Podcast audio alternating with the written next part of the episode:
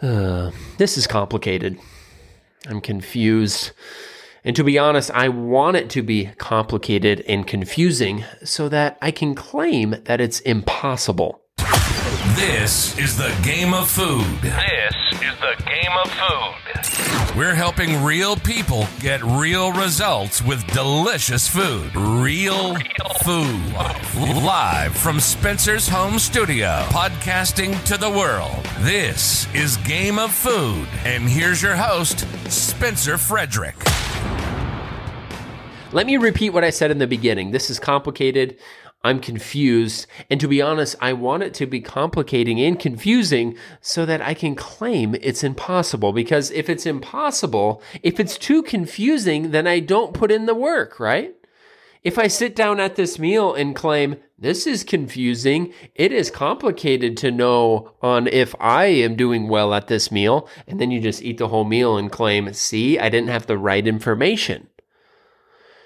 And and th- the title of this episode is probably going to be complicated and confused on purpose. What we do is we take a simple concept of eating less or moving more, one of those or both of those, and we make it complex. I'm not saying eating less and moving more is easy. It is the hard path, but it is not complex. It is not complex, but that's what our minds do so that we can do whatever we want.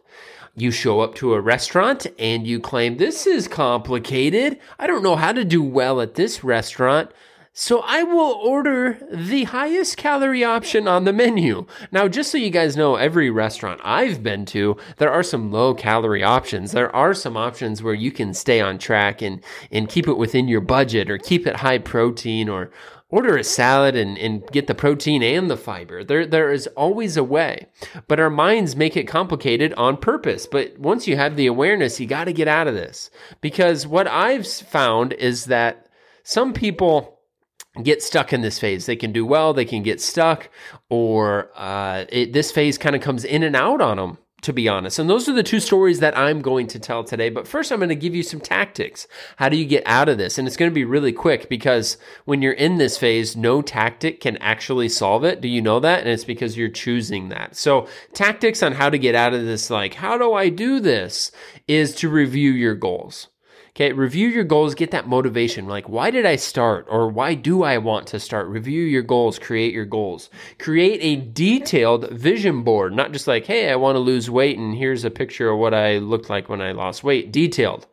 Uh, you know, include more pictures, include pictures of some of your favorite healthy meals, include pictures of uh, some restaurants that you're going to eat at that will keep you on track, and just create a very detailed vision board uh, of what you want to achieve, and, and that will help you as well. Uh, the third one is do something wild. And so what I mean is like uh, like a 24 hour fast or an 18 hour fast or something like that. Something to kind of spark some momentum and give you a win. Because if you go one day without eating, it's kind of like, huh, I did that. Well, I guess uh, you know my claim that this was uh, complex and calcul or uh, complicated was false, and I'm, i am going to start doing well. If I can go one day without eating, I can you know do well now. You need to get some momentum uh, doing something wild is like something I did this year is sign up for a gladiator challenge. I've never done this before. There's obstacles and climbing and jumping and mud and slime. I don't know what else there is. Uh, but that was, you know, kind of something wild for me. You know, some people like a 5K, they've never done that before. Uh, a lifting competition, you know, signing up for a fitness competition like a bodybuilding show or bikini competition, whatever it is, something that kind of like puts you into action. And then the last one I, I put here, number five or four or whatever, is just force it. Sometimes I see people that get in this like, I'm confused. How do I get in shape again? I don't know how to do it. And then like they force it and they see the scale move in the direction they want it to move. And then they get like remotivated, like, hooray, uh, I, I now figured it out. now that the scale is moving, I know what to do. But I, but those tactics won't work if you don't want them to work. You know what I mean? This is, this is a choice. You are choosing to be confused. I don't know how to do it. And so I'm going to help give you some awareness around it. You need to have the awareness first so that, you know, if I'm ever in a phase like this where I'm like, you know, choosing to be off track, I never want to say this is complex. I don't understand. This is confusing. I don't want to say that. That's putting the blame elsewhere. I always want to be like, huh, you know what? I'm off track and it's my fault. This is my decision. I'm choosing to eat it and it does not fit my plan because I do want to be a person that that can say that. Okay, I, I don't want to be a person that puts myself down, but but pointing the finger outward to protect yourself is not the right answer either because then that's how you that's how you get stuck that's how you blame other people other situations uh, so I want to land it and give you some awareness around it by telling two stories. Story number one is about a good client, someone that did well. You know, I, I, I don't know if I remember how much weight they have lost so far, but it's like 27, 28, something like that pounds.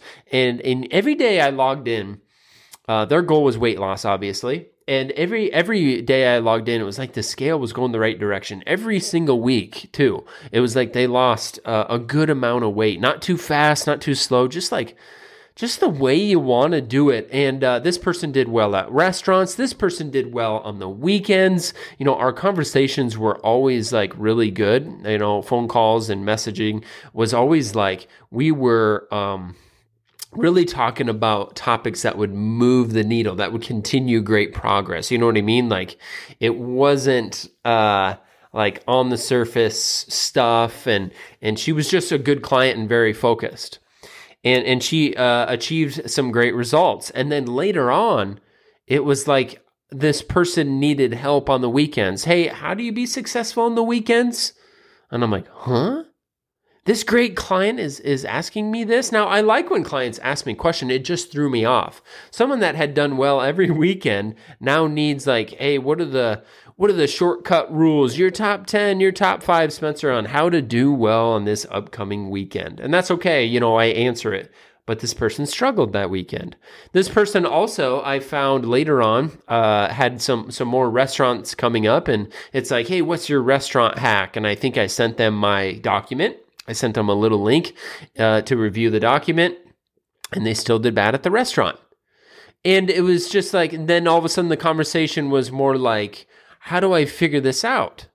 Uh, I'm confused uh, and and kind of starting to not point the finger at themselves a little bit because they had successful weekends. Sometimes my answer I wanted to be like, just do what you did before.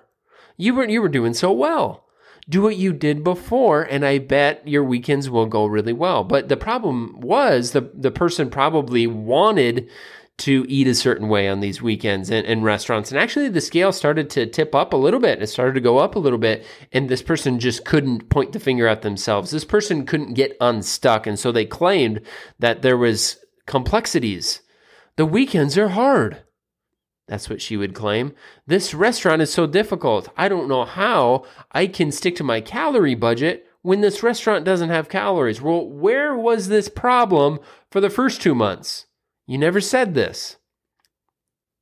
Okay. And story number two uh, is about a guy who was a little bit last minute. Now, I have a number of people that aren't my clients that listen to this podcast, and I have a number of people that are my clients. So I still want you to ask me questions. I, I love them. I love helping. I love to hear about your weekends and stuff like that. But what one person did to me, and this this one's been some time now ago, but uh, he was always last minute with his events. Okay.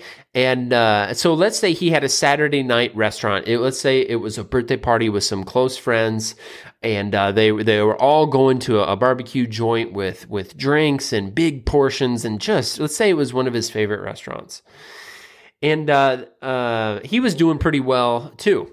But uh, I think some people can kind of relate to this because he he would have this scheduled, and I think he'd have it scheduled days ahead of time. But Saturday night, right before he was going to the restaurant, he would message me. Uh, headed to this restaurant. Uh, any suggestions? This one's going to be tough. What did he just do right there? he put it on me. Now, if I wasn't looking at my phone or my my app to to watch for client messages Saturday night at five o'clock, then I, I would have missed it. And I actually didn't miss it. I was bored and thumbing through my phone and saw the message come through. And so I, I sent him a I sent him a document, like a link on how to do well at restaurants. I answered his question because I knew what he was doing. He was sending me a message last minute because he felt bad that he was at his favorite restaurant with his buddies and, and some other friends and uh, about to enjoy a big meal that he knew was going to th- throw off the scale. And so he claimed that entering this restaurant was hard. I, di- I don't know how. And last minute, I'm going to put it on you so that if you see the scale go up, Spencer, then it's a little bit on you because I didn't understand and I tried to get you to answer that question before I went. You see what we do and these two these two stories these are not bad people. This is just what our mind does. This is why we don't have the body the health that we want. Is because of little mind tricks like this.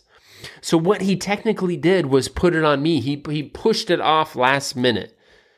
And I knew that when he sent me that, like, hey, I'm like, I'm like here, I'm like at the restaurant waiting in the waiting room, and I need you to help me. I knew it wasn't gonna go well. I knew he had already made the decision, which is okay. I'm not saying the decision he made was wrong. I'm not saying that.